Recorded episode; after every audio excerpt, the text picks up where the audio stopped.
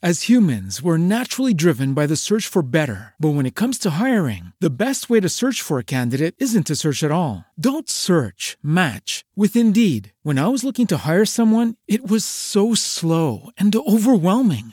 I wish I had used Indeed. If you need to hire, you need Indeed. Indeed is your matching and hiring platform with over 350 million global monthly visitors, according to Indeed data, and a matching engine that helps you find quality candidates fast. Ditch the busy work. Use Indeed for scheduling, screening, and messaging so you can connect with candidates faster. And Indeed doesn't just help you hire faster. 93% of employers agree Indeed delivers the highest quality matches compared to other job sites, according to a recent Indeed survey. And listeners of this show will get a $75 sponsored job credit to get your jobs more visibility at Indeed.com slash podcast. That's Indeed.com slash podcast. Terms and conditions apply. Every team, every topic, everywhere. This is Believe.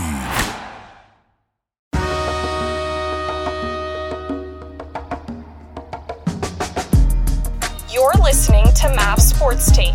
Whether it's breaking news or sports business, this is your home for unmuzzled and unconventional sports talk. With Assistant General Manager, Director of Player Personnel, and three time world champion on his resume, David Turner has a thing or two to teach you about pro football. At his side is Ryan Roberts, former college football player, football coach, and NFL Draft Bible's Director of Scouting. Together, they're here to take you on a deep dive into what goes on in the world of sports. Ryan and David, take it away.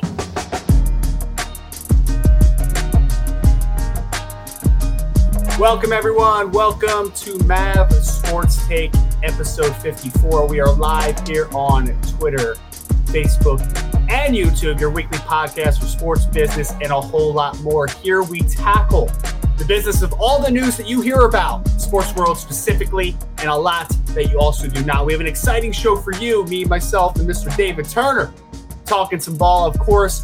We're going to be talking the latest news about the Super Conference, the ACC, Big Ten, and Pac 12 apparently joining allegiance to take on the mighty SEC. And also, about 9 o'clock Eastern Time, if you're staying with us live, we're going to have Mr. Corey Stanicia on to the show. Corey is the Director of External Affairs at Dreamfield which is founded by Florida State quarterback McKenzie Milton and Miami star quarterback D'Eriq King. Dreamfield is a marketplace to book athletes for events or marketing campaigns. It is connecting athletes directly to consumers for NIL opportunities. So we want to talk some NIL with Corey. We want to talk about Dreamfield and we want to talk about the future endeavors of the company. Before we get into all of that, though, are you an athlete looking to make money off of your name, image, or likeness? Whether you're a male or female athlete, there is a lot of opportunity out there for you to monetize your NIL while going to school. While others are approaching you, they have ulterior motives to gain you as a client later in life. Maverick Sports Consulting is offering you a friend in the business to assist you in finding opportunities, guide you to protective deals, that are focused to benefit you. It doesn't matter if you're a male or female athlete, a golfer, a tennis player, football or basketball player, you could be earning money for your name, image, and likeness right now. Email Maverick Sports Consulting today, and we start working together tomorrow. So, David, perfect intro, man. What a great promo because that's pretty much the whole second segment of the show. But uh, before we begin, I know we are on our weekly talk, and it's nice to you know be back in a couple weeks in a row here, my friend. How are you? You know, I'm still on the mend, um, but I'm I'm upright and I'm sitting in the chair tonight. So, you know, I'm happy to be here. I'm obviously it's uh, I'm getting better in health, and it's good to be around talking some football and some business with you. And you know, Patricia Traina had me on um, on her podcast this week, uh, Locked On Giants, talking some Giants football, which was great. It's a good distraction from everything else I got going on health wise. So I appreciate the love and support. Everybody's been reaching out and uh, been so kind checking in on me. But uh, tonight it's all about let's talk some balls and NIL, and you know talk about how we can uh, help help these young men and women out with uh, making money on their images right now. Yeah, and obviously Maverick Sports uh, Consulting is in the business of helping people, and we want to see what Corey obviously has going on the second half of the show. of course, the big news, David, that we're talking about is I know there's still, you know, some things to work out with the whole deal, but basically, and we talked about, I talked about this with James um, recently on one of the podcasts. It's the fact of like, what's the next step for the other conferences outside of the SEC after Oklahoma and Texas are coming aboard? And we talked about the opportunity that maybe there's a super conference. And my initial reaction was, we might be talking Big 12 and Pac 12 maybe merging together and they're going to try to make some headway. The news is that we're talking potentially ACC, Big 10, and the Pac 12. And for me, that completely can't change the conversation because what I was really originally thinking about, I'm like Pac 12 and Big 12 co- combining, like, who cares? Because the SEC is going to dominate that conference. But now that the ACC and the Big 10 are in this equation, I think this completely changed the formula of college football. I don't think it's an SEC runaway. So how, what we're going to do tonight is we're going to do some matchups. We're going to take top six teams according to the AP poll, the most recent AP poll before the season starts, and we are going to match these teams up. We're going to figure out the top of the conferences, who would, in theory, be the better conference, who would indeed be the super conference. So, Dave, before we get these matchups and roll them out here, your thoughts about the ACC, Big Ten, and Pac 12 potentially joining very soon here? You know, I'm not for it. I'm again, I'm a traditionalist. I think you, there's ways to win in the uh, recruiting and marketing and dollars um, if you just do your job right. I think creating a super conference is again a way for us to just quit pretending that this is amateur sports still and uh, you know just ultimately wind up just giving them minor league contracts and sending them to college to uh, play because that's all they're that's all they're proving with all this stuff is like which the better way to make more money? I mean they're not saying which is a better way to get somebody educated or which a better way to make sure our graduation graduation rates go up and what's a better way for us to you know uh, market our our players um, that you know get graduate that graduate and get them jobs the ones that don't go to the leagues you know they're not doing any of that. All this is, is about making money off these young men and women um, while they're in school and prim- primarily it's about football. You know, it's about how do we compete and contend with SEC football and make sure that we can uh, get our marketing dollars into our school and get that revenue to our school. Um, so our schools can profit more and survive more. You know for me when i look at it it's just again it's just a farce a continuation of a farce that this is a farce. I love that, that word i'm sorry. Farce is a great word but again, it's a continuation of the farce that this is a you know unpaid uh, internship basically to get to the league. It's not. It's you know this is a way for schools to make their money. They've set up their you know bank accounts around the revenue that football generates every year. Last year, when the um, big uh, when P- Penn State couldn't play all their games and everything, I know for a fact they took a loan um, to try to pay their bills because football generates so much money for them each and every year, and that money wasn't going to come in, and they already had to cancel basketball and different programs uh, for ticket sales and things. So now they're like, "Wow, what are we going to do?" Because their profit um, projections decreased, so they took a loan. Uh, you know, for 18 months, I think it was, in order to get through a football season and try to pay back the loan as well as stay afloat on the other stuff. So when I look at this kind of super conference conversation, you know, fans might get excited about the matchups, but that's what they want to distract you with here on MAV Sports. We're talking about the business of it. And this is all about business. This is about driving more revenue and shares of the, you know, TV dollars and the viewer dollars to their conferences and to their schools. Well, let's take the new super conference potentially, though, in, in the conversation, because obviously everything's driven by money. I'm not arguing that. My question is, what is the divide here between the fact that like they're trying to make money? We're talking specifically about the Super Conference. I'm not talking about the SEC for a second, bringing in Oklahoma and Texas. I'm talking about potentially these three conferences merging. What do you think is the divide between making money, but also I, I feel like this is a, a, a mission for them to try to compete because otherwise those conferences are going to get buried by this SEC conference. Like if, if you're talking about the Big 12 without Oklahoma, they're going to get buried. We're talking about, hey, the ACC and the Big Ten are solid conferences, but like they're a little top heavy. We're talking about an Ohio State in one. We're talking to Clemson in the other. it, as a conference, are they really competing against the SEC? I think that this is more a power struggle conversation. I feel like they're trying to say power struggle we, in we what can way? Be in the conversation. In what way? Because they want to be able to actually compete against the SEC and potentially in what way? Compete in recruiting, compete in bowl games, compete on Everything. the field. everything. Because No, what's going to happen? What's going to That's where happen? you and though? I differ because I again, the SEC has bottom end fatigue. Like yeah, we went through a couple weeks ago when I was on and we were talking about it.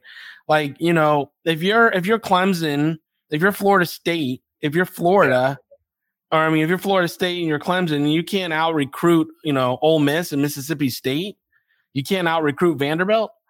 You know what I mean? Like they're yeah, SEC are. schools, right?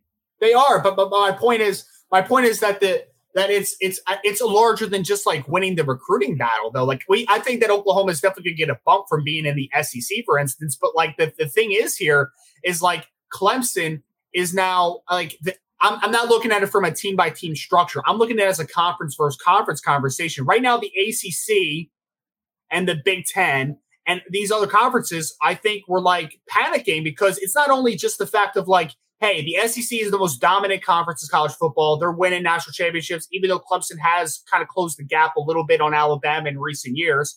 It's the fact of not only are you probably not going to be the the you know you're not in the conference where just the, the, ability to play in the Big Ten is going to sway you away from the SEC. You don't have that already. But now you're in the, the conversation where like that is going to trickle down to less recruiting. That's going to trickle down for less money. So I think that money is definitely a cr- part of the conversation. But I think it's more about trying to put a product on the field that can compete against the SEC or not. You're going to lose in every area. I don't think it's just the money conversation. I really don't. Well, again, I disagree because again, the focus for these young men and You women. watch your toe with me. Go ahead. I'm sorry. I watch my tone, you asshole. I watch it all day long. Don't get me going. Well, this is not a PG show. So, not. so listen, fucker. The the the deal is, it's not about competing to get these kids more education. It's not a deal about competing to get government contracts, you know, for the D- Defense Department to you know go win a bid on something the Science Department's doing. So when you're talking about winning on all levels and all fields and all, you're talking about recruiting and advertising dollars and bringing in money and revenue. That's all you're talking about because it's not talking about any off the field stuff. It's not. You're not talking about, you know, they have to have a super conference in order to win, uh, you know, like I said, government bill, uh, bonds or, or, or uh, revenue for, you know, the science department. That's not going to be part of this deal. You know, this deal is going to be TV revenue coming in through the sports departments, mainly through the football and basketball uh, matchups in order to fund the schools and bring in more revenue for each school through these advertising dollars and these revenue this t- TV revenue. That's all you're talking about. And again, I think that puts an overemphasis uh, overemphasization on on the money for these what's supposedly supposed to be amateur athletes going to school 18 to 22 year old young men and women going to school and playing sports that are called student athletes for a reason. And we're we are and, and and the more we make these deals the more we push the money the more we make super conferences all for revenue and, t- and tv deals is all we're doing is like i said is is increasing the farce that it's an amateur sport it's not they're everybody's trying to make money on these deals because there's a bunch of money out there to be made i'm not going to sit here and say they're not there's a ton of money to be made but when you're saying they need these super conferences, you don't. I mean, if you go to the ACE, if you go to the SEC, I mean, name the top five teams in the SEC. We're going to very quick, very shortly. Right. here. We're going to go there in a minute. And again, when you do name the top five in the SEC, there are teams in other conferences that can compete with them. And they can do that in the bowl games. They can do that in the bowl playoff series. They can do that in other ways. You don't need to tear apart these conferences in order to win on Saturday's viewership. All you have to do is start recruiting better, putting better packages together to get better players into your schools and keep them away from the SEC schools. And then guess what? Your product on the field is better and you'll get better deals. It's the way Three- it goes.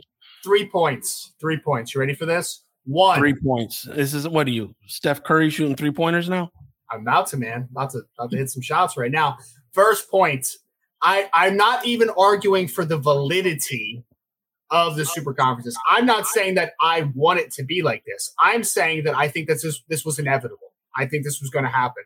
I talked to James about this last week when you uh, when you were here, and I said I think the super conference thing is going to happen just because I think that they're going to try to make up the grounds now that Oklahoma is in the SEC. That, that's all I'm saying for that point. Number two, you managed to say farce about five times in a, in a podcast, which is absolutely phenomenal. I can't believe that you did that. Three, overemphasization is not a word. So I just want you need to look it up because I don't, I don't think that's a word. When you overemphasize something, you're overemphasization. I don't think that's a word. If anybody in the chat right now, we have some guys listening. If you can tell me in the chat if overemphasization, because I can't even say it because I don't think it's a word because it's well, just not, because you can't pronounce it doesn't mean it's not a word. I don't. Th- I don't think emphasize. It's a good thing you're not an English teacher. That's all I'm saying. I do teach reading and language arts, but that's another conversation for another time. I do actually teach, um, not just a math teacher, man. I teach it all, you know. So, um, yeah, let's get to some games because I don't know what you're doing. You're really you're really stalling on this conversation. So what we I'm did, not stalling the conversation. I think it's a terrible idea to have a super conference. I think it it absolutely craps on the freaking traditional um the traditional you know setup of uh of, of football and conferences and the whole reason they've been put together is to limit the travel for athletes to limit the um demand sports put on athletes. And that's why conferences were created in the first part, in the first place, I should say, is to regionalize so student athletes will still be able to go to class and play sports. And the travel demands on these young men and women were not overly demanding. So you didn't have a Washington having to fly down to Florida and then go to Florida State and then go to Clemson just to play three games in a row. These young men can stay at home. They could play, you know, Washington, Washington State, Idaho, and they were bus trips. They were just quick little bus trips, and they could get back to school and go to and go back to school and, and get back into the books. And again, the more we allow these conferences and these pe- and, and these decision makers to only look at the bottom line and not look at the impact it's making on the young men and women that these decisions are making, we are just continuing the farce that this is, you know, uh, amateur athletics and they should be happy to not be paid and you know they're getting a free education and they get books and meals and everything paid for. Well that's great but look at the the decisions that are being made aren't to help these young men and women create better studying environments and going to class the decisions are about increasing profits for the school. You managed to take 15 minutes of just arguing with me. Just arguing with me. I can't believe it. Can we get into some games? Let's get into some games. At least so I won the argument. You didn't win anything. You didn't win anything. Um, um, forget. I almost said an inappropriate joke. So we have what we did here is we took the top six teams in the newly formed SEC conference, counting Oklahoma and Texas part of the equation, and we took six teams that would be, in theory, a part of this ACC, Big Ten, Pac 12 powerhouse. How we found these matchups were again, AP poll. I went to the AP poll, I went down the list. This is the first SEC team, this is the second SEC team, third, and so on and so forth. So we want to talk these matchups and we want to decide what in top of the conference is more powerful? Because like we could talk about the Vanderbilts of the world, we can talk about the Dukes of the world, but at the end of the day, these are the teams that are going to be in the conversation for making a push, hopefully, towards a national championship. So we want to talk about these teams. These are what are going to drive these products. So the first one, David, of course, defending national champs. I think they've won like five in the last 10 years, whatever it is. Alabama Crimson Tide, course, led by head coach Nick Saban, taking on the Clemson Tigers. I think this is a fantastic conversation, David, because we have seen Alabama build a dynasty, but Clemson has fought back. They've won a couple in the last few seasons now. And for me, if you ask me who are the best two teams in college football over the last five years, five to 10 years, it would be Clemson and it would be Alabama. Those would be the two teams. So this is not, in my opinion, a runaway. I think this is a real conversation. We're talking about Alabama that is breaking in a new starting quarterback, sophomore Bryce Young. We're talking about a team in Clemson that is also breaking in a new starting quarterback, but also DJ Uiagalelei did start a couple games last year in Trevor Lawrence's absence. Wait, can you say that again? DJ DJ Uiagalelei. That's how you pronounce it. That's actually no, no, no. You're making fun of me. No, I am not. I'm impressed. I'm impressed because you know me with names. I will butcher them all day long. So I am impressed that you got that out twice in a row. I'm just saying, David, when I did Locked On Irish for the Locked On Network, the first game that we covered was the first Clemson game where Notre Dame won, and he was starting quarterback for Trevor Lawrence, who was in COVID protocol. So DJ Uiagalelei, starting quarterback for Clemson, Bryce Young, starting quarterback for Alabama. For me, David, I would probably take Alabama, but I think it's a close one. I think it's a close one this year, specifically with a young quarterback coming in. But I if if you said Clemson here, I would I would say I get it. If you said Alabama here, I would get it. I think this is a pretty good split, but I would take Alabama here. You know, when I look at Alabama, I remember what um, Pete Carroll used to say when he was at SC. You know, he said that going to the NFL is a, is a tougher job than coaching in, in college football because at least in college football, he can recruit all the five star athletes he wants and blue chippers he wants. In the NFL, you only get so many first rounders because of salary cap. So, you know, when you look at Alabama, I think they're surrounded with a lot of talent. I think the talent's a little young this year. I think we're going to see some more sophomores and juniors trying to compete for positions and roster spots. Excuse me. But, you know, in this kind of situation, I'm never going to count out, you know, I'm not going to count out what they're doing down there at Alabama. And I think that, you know, Nick Saban versus Clemson right now, I, I think that's going to be the better matchup here. And I think you're going to see the Alabama uh, Tide roll. Roll? Oh, you don't think it's close. You think it's a roll, huh? I think it's a roll. All right. All right. That's fair enough. So we both picked Alabama. I think the outcome's a little closer than what David's talking about. But either way, we're going to say SEC one, Power Conference zero to start here. Next game, I had to include Oklahoma in the conversation. I think they were number two in the AP poll to start the season. They're taking down Ohio State. Oklahoma has a very good team coming back. Spencer Rattler, a quarterback, um, second year quarterback under Lincoln Riley. They have an experienced offensive line on the interior. Both starting guards are back. They have a defense who it might be the best Oklahoma defense we've seen in a few years. Uh, to be honest with you, look, guys like Nik Bonitto and Isaiah Thomas and uh, a couple nice linebackers. There's there's dudes all over the Alabama, Oklahoma defense, which has not been a a plentiful harvest for defensive talent over the last few years. So they are getting things turned around in the right direction on the defensive side of the football. They always have that offense. Taking on Ohio State, who is also breaking in a first year quarterback, CJ Stroud, who just got announced as the starting quarterback. But uh, I mean, it's Ohio State, right? So they're reloading every single year. They have the best wide receiver tandem returning to college football. They have a very experienced offensive line, especially at offensive tackle returning. They have, of course, their usual Zach Harrison at defensive end, who is the next in the line, 6'6, 265 pound defensive end. They got Haskell Garrett. There's a lot of dudes on that defense returning. I would take here, David, in this new matchup. I think that, especially when we're talking about this type of tournament where it's more like a, a postseason kind of affair, right? Like this is kind of like a playoff feel. I would take Ohio State because Ohio State's kind of been there and done that more than Oklahoma has. Oklahoma's gotten to the playoff. They've gotten to the show. They've gotten to the national spotlight, but they've kind of fizzled in playoff games at this point. We've seen Ohio State in the last five to ten years win it, win a national championship. We've seen them be competitive in the playoffs. Obviously, although breaking in a new quarterback, I would take Ohio State in this matchup against Oklahoma. Yeah, not so fast there, big boy. Oh, so, here we go. Here we go. Well, again, I anybody who listened to us last year in college season, I'm not a big Ohio State fan. Never have been, never will be, because I really don't think they match up against anybody all year. And then they play in their bowl game when they're completely healthy, and everybody goes, "Oh, Ohio State's great." No, it don't. I don't. I'm just don't abide by it. And very li- and very few of their players, in my opinion, go to the NFL and really become dudes. I think they're you know, there there a lot of them are farce.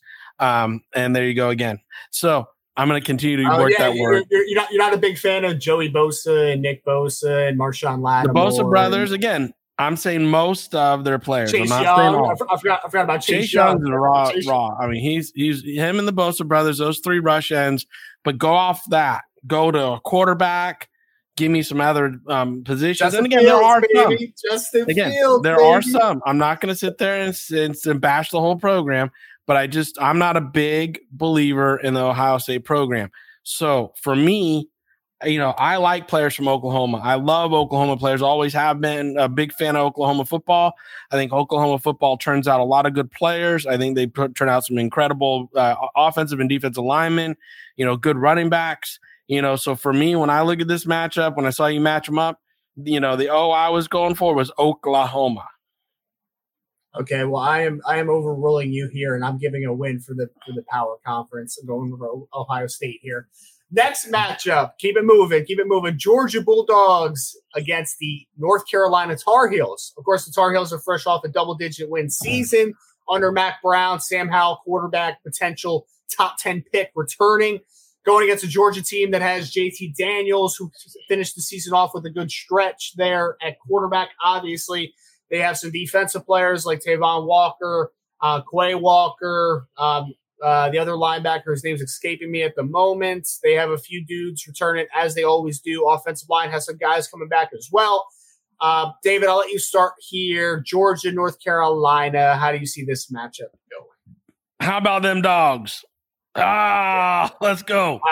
Let, let's let's let's keep that let's keep that one easy and moving on. I'm gonna I'm gonna I take let's go. Let's get them dogs going. I like what the UNSC did last year. They have both running backs. Obviously, enjoyed the enjoyed what they did last year. I don't see the same production this year. They lost the, the receiver, the running backs to the uh, to the NFL, and I just don't see those parts at UNC being replaced quickly and easily. Georgia always seems to have a good team, whether they start slow and then build later. They always seem to finish strong. So I'm going with the dogs. That one's an easy one. I would say that that one was, uh, you know, pretty slam dunk. Didn't want to spend too much time on that one because I think that, that one's kind of a pretty no brainer. We have again, we have Corey Stemisia coming on in a second, director of external affairs at Dreamfield. Definitely want to get involved in the conversation, NIL and Dreamfield alike. Want to finish out on these real quick, David? Maybe more, a little more brief of a conversation here, so we get Corey on. Texas A&M, Oregon. This one's interesting because Texas A&M has some dudes returning. Ainias Smith, Isaiah Spiller on offense, Kenyon Green, one of the highest rated offensive linemen that I have done this summer so far. Preliminary reports moving out to right tackle. They got DeMarvin Leal, who could be a first round pick on the defensive line. They got a couple defensive ends that are in the Senior Bowl watch list. They got a corner, Myles Myles um, Jones, who's a talented football player, about six foot four corner, which is abnormal. You don't see it too often.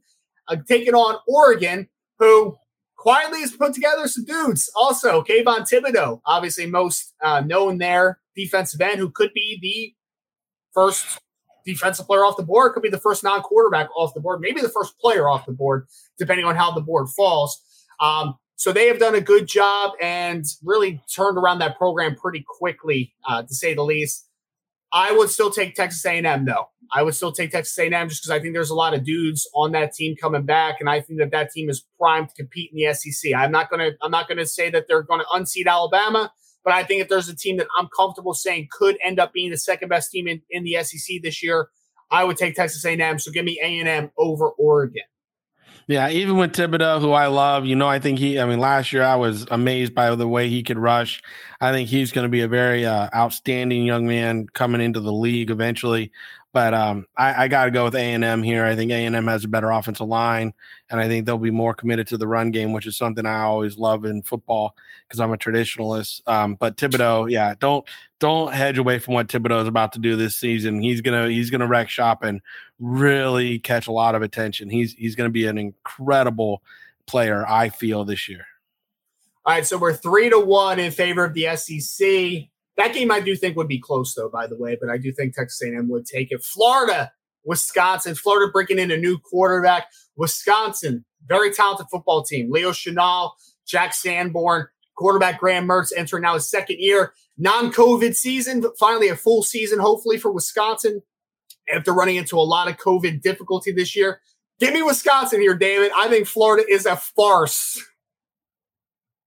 You know what? Listen up, young buck. Go ahead. Last year, you you you got on me. I I was early and I was often on Florida, and you kept telling me no, no, no, and they did nothing but win and you know prove you wrong. Defense so, sucks. Breaking in a new quarterback. I know. love Wisconsin's defensive scheme. I really do. I love what they're doing there on the defense. I, I think they have a solid, talented team. This is a close one. I really feel that it would be a close one, but I do feel that Florida would wind up taking this one. I don't want. I don't want to hear it, man. I don't want to hear it. Florida. I know you want to hear it because you like being. You're you're you're a Florida hater. You're a Gator a hater. hater. Just say a you're realist. a Gator hater because you're a Gator hater. I'm a realist, man. I'm a realist. Last game that we what they hit everybody out there. Ryan's a Gator hater. LSU, Gator hater. LSU versus Miami. Um, I'm not. I am not a Miami dude. David know this, but I quickly here I think LSU's in a little bit of trouble. I think they are. I think they are, man. There's it's a mess down there. Who's their quarterback? A lot of guys are leaving the program. Lost Dare Rosenthal, their star offensive tackle this offseason. Lost a lot of guys in the NFL. They got some guys like Andre Anthony, solid player, Ali Gaye at defensive end. Like there's always going to be some dudes. Of course, Derek Stingley might be the first corner off the board, might be the first defensive player off the board in the 2022 NFL draft. But I'm going to take Miami here reluctantly because you know, David, after all our conversations, I am not a Miami guy, but I would take them You're right not a now. Florida guy. Any state. any any campus in the in Florida, you are going to go against. Well, man, let's, any, let's look. any single school no, in the state of Florida, stop, you stop, pick stop. against. You want to talk about traditionalists? I like defense, so I don't like Florida because they have one of the worst defenses I saw last season. Florida State is an absolute mess. And Miami's been back for like 10 years and they're still not back. They're still not the U. So I don't want to hear about it. All right. You got you got to pick in this game or not? You got to pick? You got to make a pick or like you said, I mean, LSU, we just don't know enough of what's going on. There's too many question marks up and down the line there. Miami, to me, has a, a more consistent team coming back, and to me, you know, you can't ever count out the U. Come on, now it's the U. So I got to oh pick the U. God. They haven't been to U in like 15 years. Jesus. That's okay. Right. The Cowboys haven't won a championship in 26, and Jerry Jones still keep making a profit over there. All right. Okay. Anyway, so I want to bring on Mr. Corey Staniscia to the show right now. He is the director of external affairs at Dreamfield. Of course, Dreamfield is founded by Florida's current Florida State quarterback McKenzie Milton and Miami quarterback D'Eriq King. Dreamfield is a marketplace to book athletes for events of or marketing campaigns. It is a connecting athletes directly to consumers for NIL opportunities. Corey, appreciate you coming on, man. How you doing?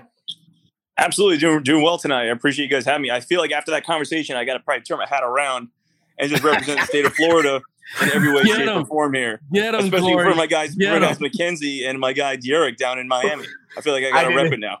Well, I just picked Miami, so I think I'm all right. You picked know. them reluctantly. You you reluctantly picked them. You even said that word. You said I'm reluctantly picking Miami.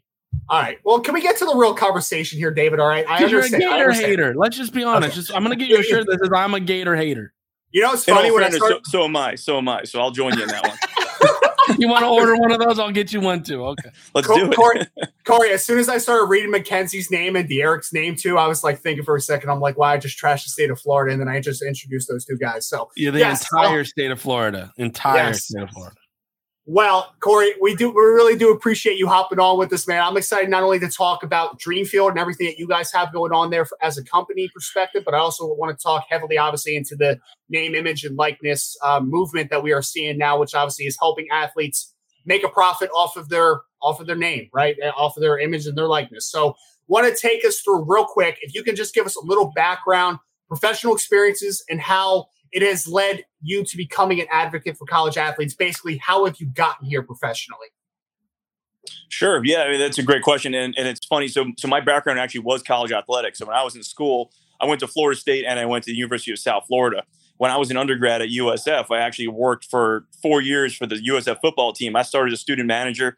I didn't know anything about about cameras, or I was definitely afraid of heights and someone handed me a camera and said, "You want to get up in the lift 45 feet up?" I was like, "Sure, I'll figure it out." I was 18, 19 years old. So I'll, I'll, I'll get through it. I was under the in the Jim Leavitt years. We were we were actually good and winning winning football games and beating schools like UCF and and um, so I learned a lot about about you know college athletics and, and the way these athletes are, the way they're treated. And it's funny when I was in college and I was in the moment. You know, I was one of those people that said, you know, these athletes get everything. These athletes get everything that, you know, they, they get their scholarships taken care of, they get this, they get that. And then the more and more I thought about it, the more and more I, I read about it, and the older I got, the more and more I realized that this is actually terrible. You know, they shouldn't just be thankful that they're in a video game. They should be compensated fairly, just like every other human being on this planet. And after my stint in college athletics, I got into Florida politics. So over the last decade, I've been working in Tallahassee um, for a couple members, um, working in the political realm. Um, and you know what? I thank California for one thing and one thing only, and that's actually filing the original legislation. Because the idea popped in my head when I was Representative Chip LaMarca chief of staff for the last three years. I said, I can't believe I never thought about legislating out uh, uh, an NCAA issue like name, image, and likeness. So I took it to Representative LaMarca and said, we got to do this.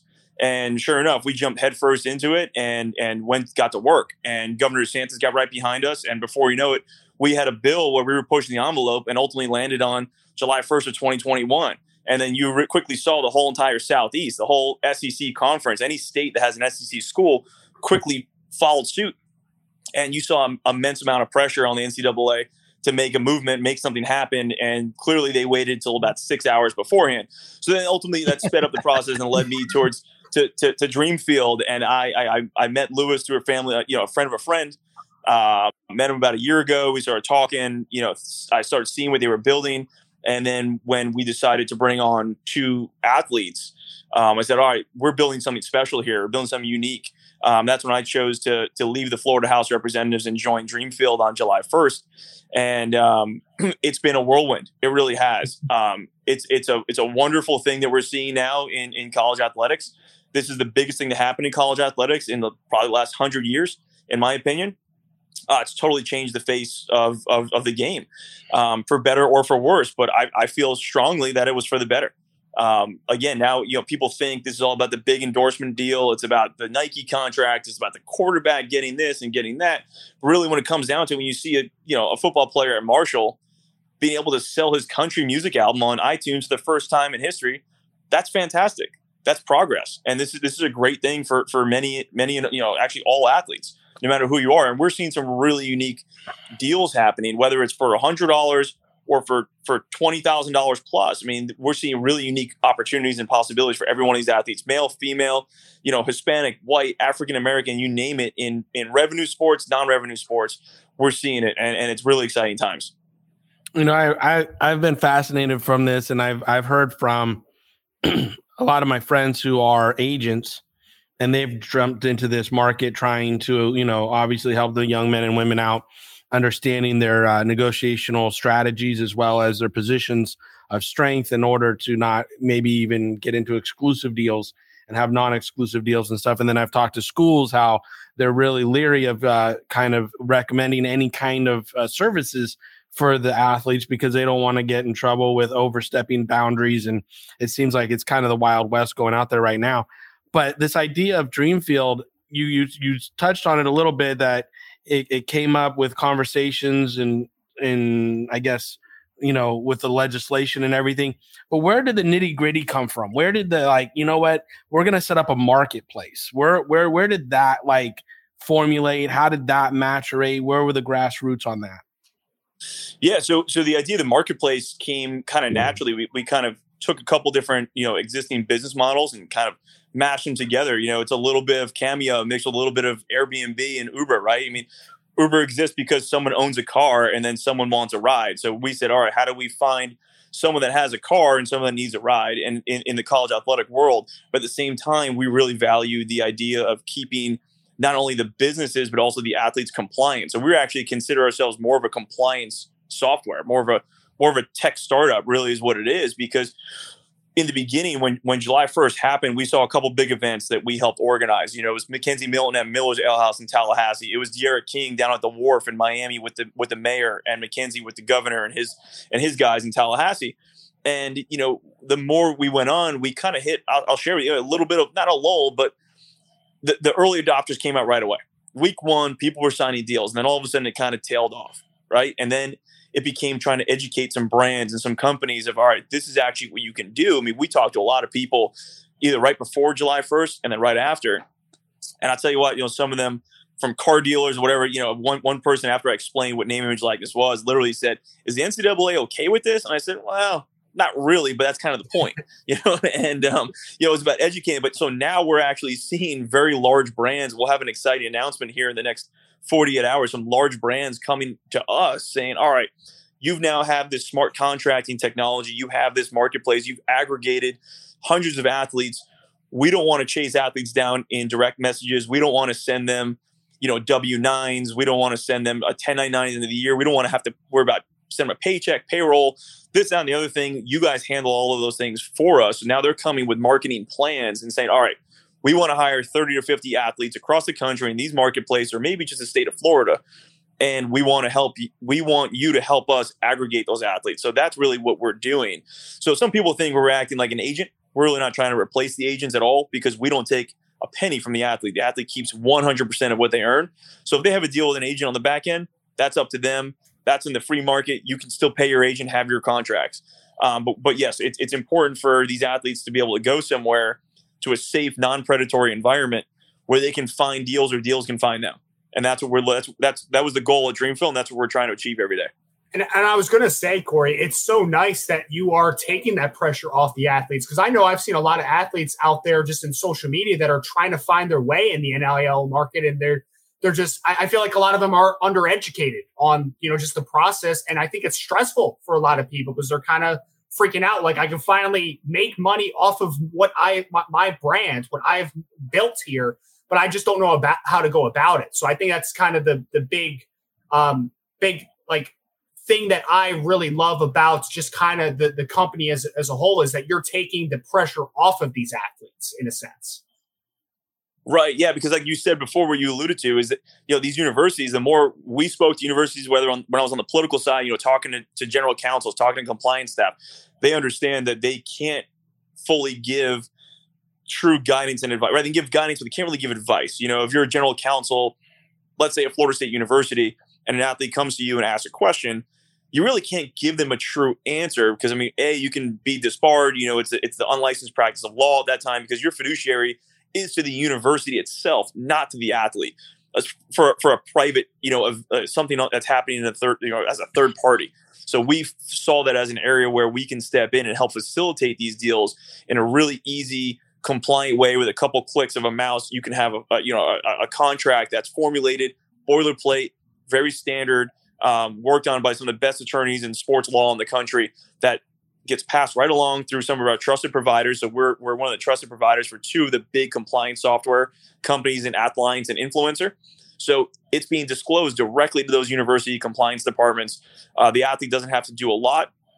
Uh, the, the, the, contracts, deals will get approved, sent right back, and then they can go to work and, and do what they do. Um, and really, what we care about is that micro endorsement deal, right? We we at Dreamfield really don't care about maybe we don't care about the hundred thousand dollar deal for a na- nationwide TV commercial where they're announcing it in Times Square. We really care about helping the smaller athlete in larger quantities. But how do we get these smaller micro targeted deals in in an Orlando area or you know at Alabama Huntsville or down in in uh, Norman Oklahoma? That's really what we care about. And we're seeing people join our platform. We have over 500 athletes now, from baseball players to starting quarterbacks at Northwestern, starting quarterback at Ole Miss. Um, obviously, we have D'Eriq and, and KZ but then you also see, you know, we have, uh, you know, uh, Ragan Smith, who's the gymnast at University of Oklahoma. So we're seeing some really unique talent come our way. We have a couple Olympians, one bronze medal winner on the platform now too. No, I think it's a it's an awesome needed need be, and that's why we offer a service at Mavericks to try to help the young men and women. So you know, again, kind of like you, we work in a way to educate them on what they can do, what they can't do, and then we also contact the universities that they're in they're in uh, compliance with to make sure we're not stepping that, whatever deals the athletes getting is not stepping on the toes of the university. Because right now i know that's one thing the university is like what if we're an adidas team and we have an athlete trying to negotiate with nike you know and right. and then the nike deal says xyz but that's in conflict with what we have. And as a university we really can't advise them not to take the deal. But once they have the deal and they try to come on the field in their nike gym suit or whatever for warm-ups we got to tell them they can't do that because it does it conflicts with our deal. And so, you know, that's one avenue that uh, us at Mavericks we we try to review both sides of the deal so that we can say, hey, if you sign this deal, you're going to have this problem. Why not ask for something else or see if they're good, comfortable with something else? um, to trade this one out so it doesn't conflict with the deal that your university has. Now, how do you see the growth going for the company? I know you were just mentioning the bronze medalists and um, some of the gymnasts and um, you know different players and positions. Uh, but where do you see the growth going uh, in the next, say, ninety days? Yeah, I think for us, you know, we, we've kind of seen this this movement towards again this aggregation, this smart contracting, aggregation of athletes, where where we're it's really not so much the one-off deals. You know, we see the mom and pops, you know, coming in and saying, "Oh, you know, I want to hire, you know, I want to hire KZ in Tallahassee to come down to the local, you know, sandwich shop or something like that." We're we're seeing some of those, you know, and those are going to exist forever. And we have, you know, the the athletes on the platform that you can just, you know, essentially go choose, you know, the time of that athlete, which is technically the inventory. The inventory is the athlete's time that you can buy for a live event, an autograph signing, social media things like that. But what we're starting to now see is this large scale. How do I hire, you know, 50 really what there uh, really is it's really influencers. Part of these mark these these brands marketing campaigns for influencers are now pivoting and saying all right how do i now start activating and engaging with a college athlete across the country where maybe uh, you know, a, a, professional sports organization doesn't exist, and these are the only. This is the only show in town, like in a Gainesville or Norman, Oklahoma, or in you know Manhattan, Kansas. We're seeing those kind of deals starting to take place and formulate. So I think in the next ninety days, where you're going to start seeing is some large brands coming on board on platforms like Dreamfield, partnering with Dreamfield, and saying, okay, help us now navigate hiring fifty athletes I think that's what you're going to start to see. And that's what we're already dealing with on the back end of trying to formulate all right, how do we start moving these different pieces and parts? And mm-hmm. luckily for them, you know, we have these relationships with athletic directors and compliance directors where we're able to help kind of navigate this for the brand in this new territory. And I think things are going to get a lot easier. And the, the more and more the technology grows, the more and more automated this process is going to become and the more and more compliance directors figure this out, athletic directors figure it out, state laws maybe become more and more clear. Um, you know, we'll work on the state law down here in uh, in Florida this year um, on tweaking the bill a little bit and making it a little bit cleaner. So I look forward to working on that, putting on my old political boots and getting back in on it. Um, but yeah, I think that's in the next 90 days. I think that's what you're going to see. I think you see large brands finally figure this out and say, okay, our marketing team has digested what NIL is and now we understand how we can utilize this and now start engaging with a whole different kind of market um, in, in, the advertising space. So i think that's going to be the future of it. And again we're joined here by corey staniscia director of external affairs at dreamfield talking nil and everything dreamfield. Corey interested and i wanted to kind of ask this uh, before we get on because i find it very fascinating because obviously i know you have the florida roots. We've kind of gone over a little bit. We've talked about mckenzie milton. We've talked about D'Eriq King. Obviously their brands kind of speak for themselves. When you were when you were like taking the idea into tangible like this is a this is the route that we're going to go. And you were trying to find those athletes uh, partners in, in this brand and in this launch of a company. How intensive was that you know finding the right partners? And what was it about mckenzie and Eric for you that set them apart as the perfect partners for the company? Well the two of them i mean first of all are are absolute rock stars, right? I mean, they are absolute superstars on and off the field. You know, we always respected the hell out of McKenzie, you know, for doing for going through what he went through, you know, that injury down at UCF. I mean, I remember watching that live on TV as a USF guy and just being absolutely floored by it. And it's funny, I got to know McKenzie on a real personal level when we went through the political fight um, back in in Jesus, it's about March now when the state of Florida tried rolling back the implementation date um, I don't know if you guys followed that or not, but yeah. Uh, there was about a three day period towards the end of our legislative session that they were going to roll it back. And my phone rang and it was KZ on the other end saying, How do I help? Because he made the conscious decision to stay in the state of Florida yeah. for his grad school because NIL was on the table. So he said, I'm, I'm going to stay, I'm going to stay here and, and, continue my education and, and work on NIL while I'm in school. And I got one more shot at this. So, um, actually he's the one who connected us with, with D'Eriq. And so the two of them, um, you know, were kind of in the same boat. It, they became friends after their injuries together, and you know, and they were competitors at one point at UCF in Houston, and now competitors again at Florida State in Miami. So it's a pretty unique, um, pretty unique kind of kind of love story. You know, it, it's it's a Romeo and Juliet. They're supposed to hate each other, but actually, you know, they're, they're business partners and friends. And um, it's really unique to to lean on them for advice Uh, sometimes, you know, even though I was a, a, former athlete, I was a hockey player and lacrosse player. Um, you you kind of look around and you think in your head, this is, oh, this is a great idea. And then you talk to them and they say, nah, it's really not. You're like, okay, you're right. we didn't think about that. So it's, it, it's really refreshing to have um, a different perspective from the athlete, a current athlete, not a former athlete, a current athlete in this landscape um, who are treating this like a pure business relationship. Um, and I don't think there's any better businessman out there than McKenzie Milton and D'Eriq King.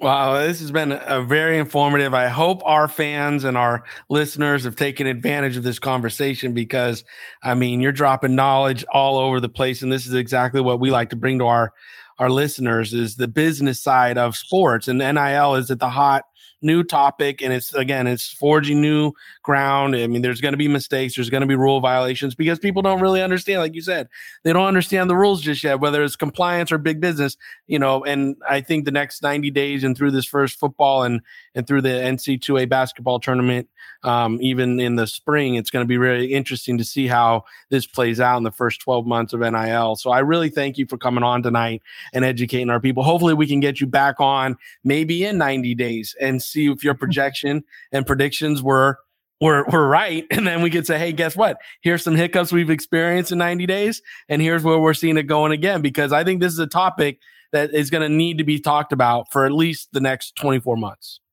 For sure, 100%. It's an evolving every single day is a new experience. You know, it's a new brand calling up and saying, hey, can we do X, Y, and Z? Or an athlete saying, hey, I got this offer. Can we do this? And it's like, yeah, you know what? I guess we should. And, you know, uh, uh, someone had asked us a few different times what's been the biggest challenge in this new landscape with NIL, and it's actually a really good challenge. And the, the answer is endless possibilities, endless. I, it, we're seeing such unique things that are going to start popping out. look what we're doing with McKenzie and D'Eriq King, the first ever collegiate NFTs from a brand partnering with an athlete. Who would have thought? I mean, if you would have told me six months ago that we're going to start creating NFTs, I would have laughed. I said, "There's no way we're going to do this," and that we're actually selling them on the Ethereum blockchain.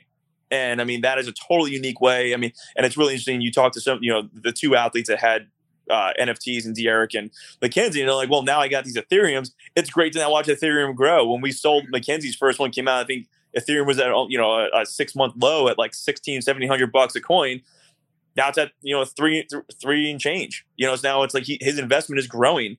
Um, and that's something that's unique that we would have never thought of. So these new things are popping up every day, and and I look forward to watching it grow um, from Dreamfield side, but also just in general as, as a fan of college football, as a fan of college athletics, and just see this new changing landscape. I'm excited to see what what, what the future holds, uh, whether the NCAA makes the rules or we in state legislatures keep pushing the envelope and keep pushing forward.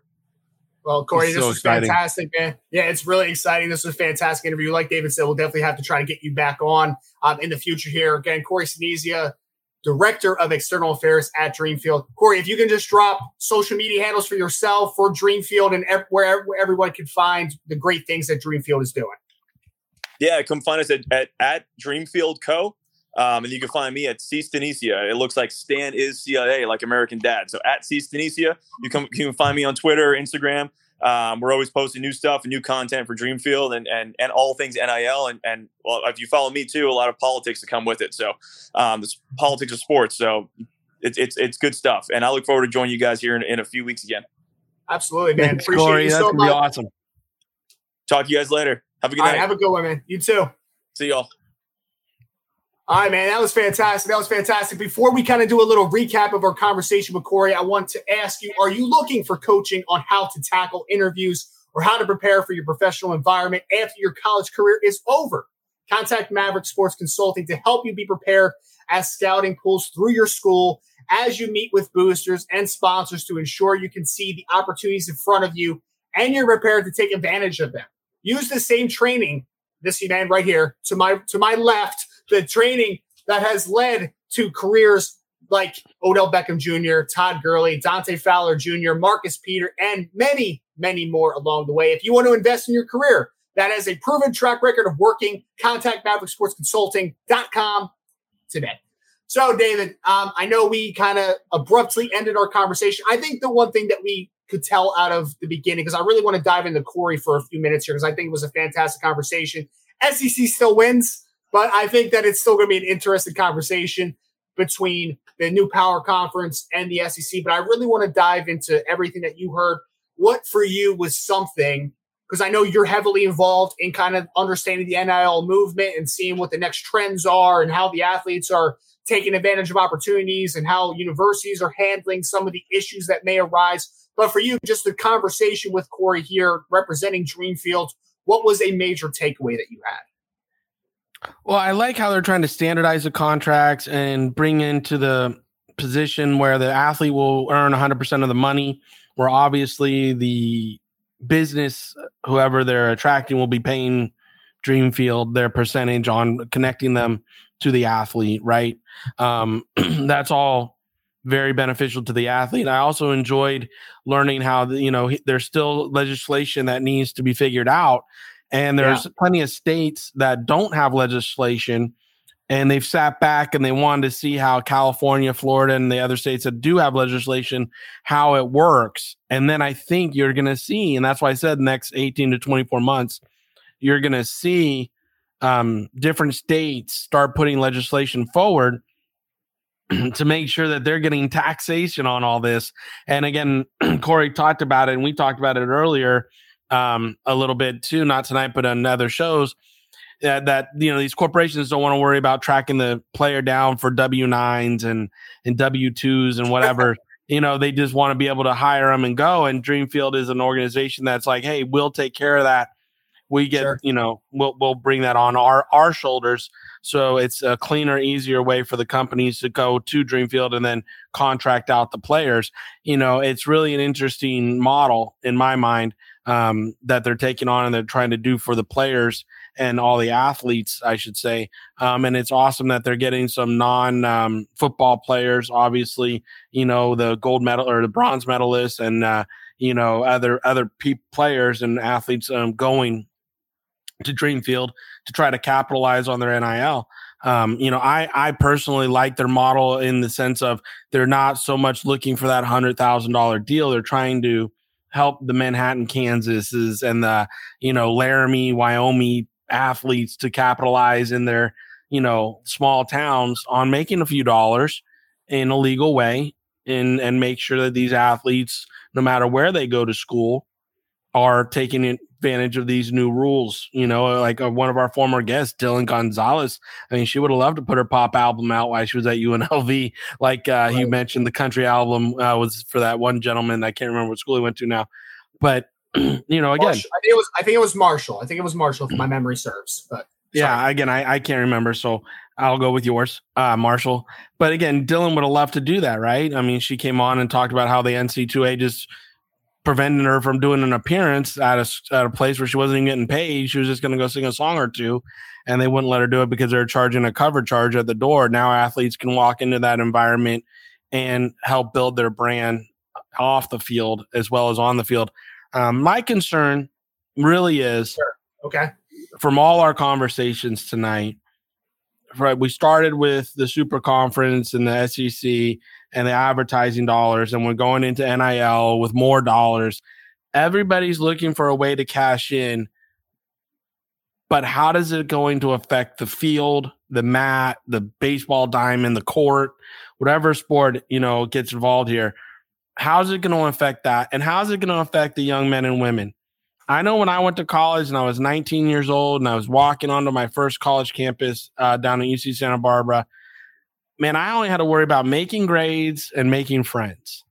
And right now, yeah. a lot of my friends have their, you know, first child going to college, and that's what they're worried about. This week, I had a lot of conversations with my friends who are parents or have friends or kids going to college, and they're they're worried about making friends, and they're worried about the the you know sitting alone at you know mealtime and whatever.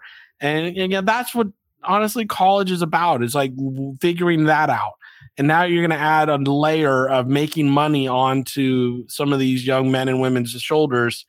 And i, I think that's going to take a little bit of the essence of fun um, away from college. And ultimately it can cause cost the college experience to be um, kind of a shitty one.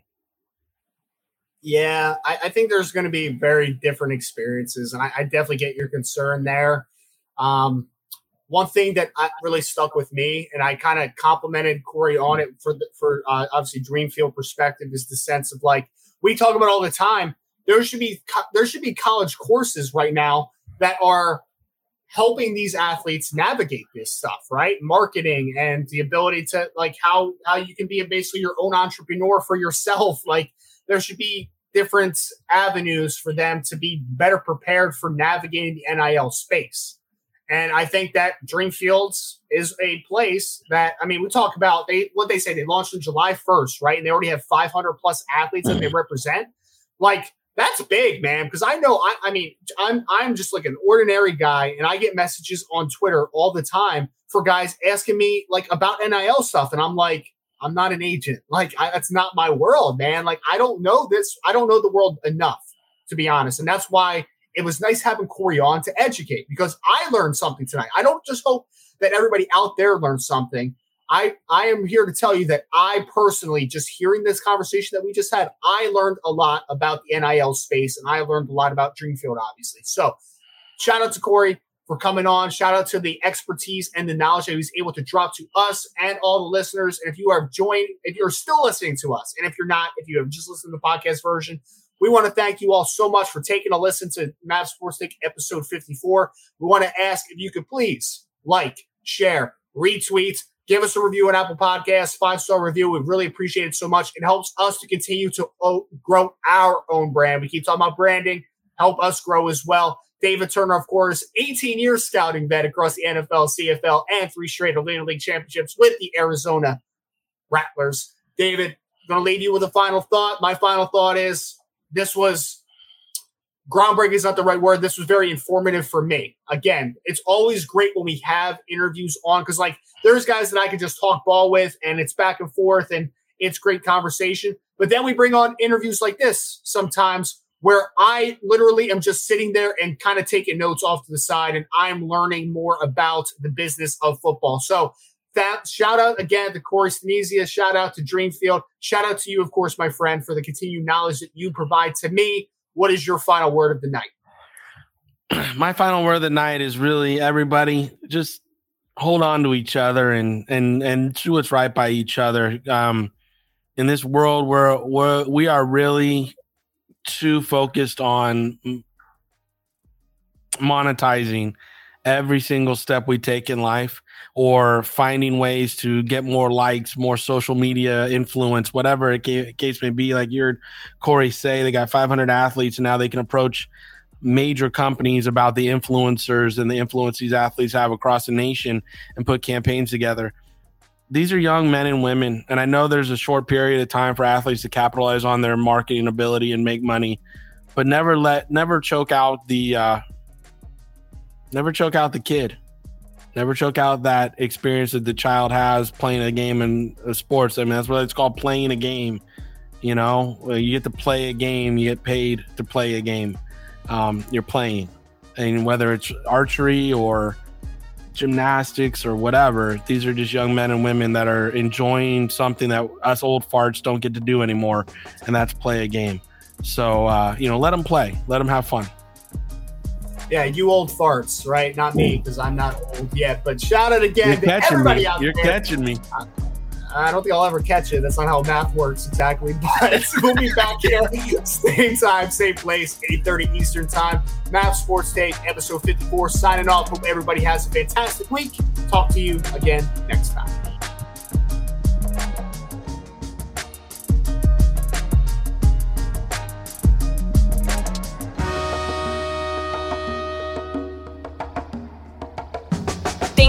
Listening to another episode of Mav Sports Take. Connect with us on social media, share your thoughts on today's episode, and tell us what we should take on next time on Mav Sports Take. Want more from our hosts, David and Ryan? Visit MaverickSportsConsulting.com and learn how we can help you take the next step in your sports career. Until next time, this is Mav Sports Take.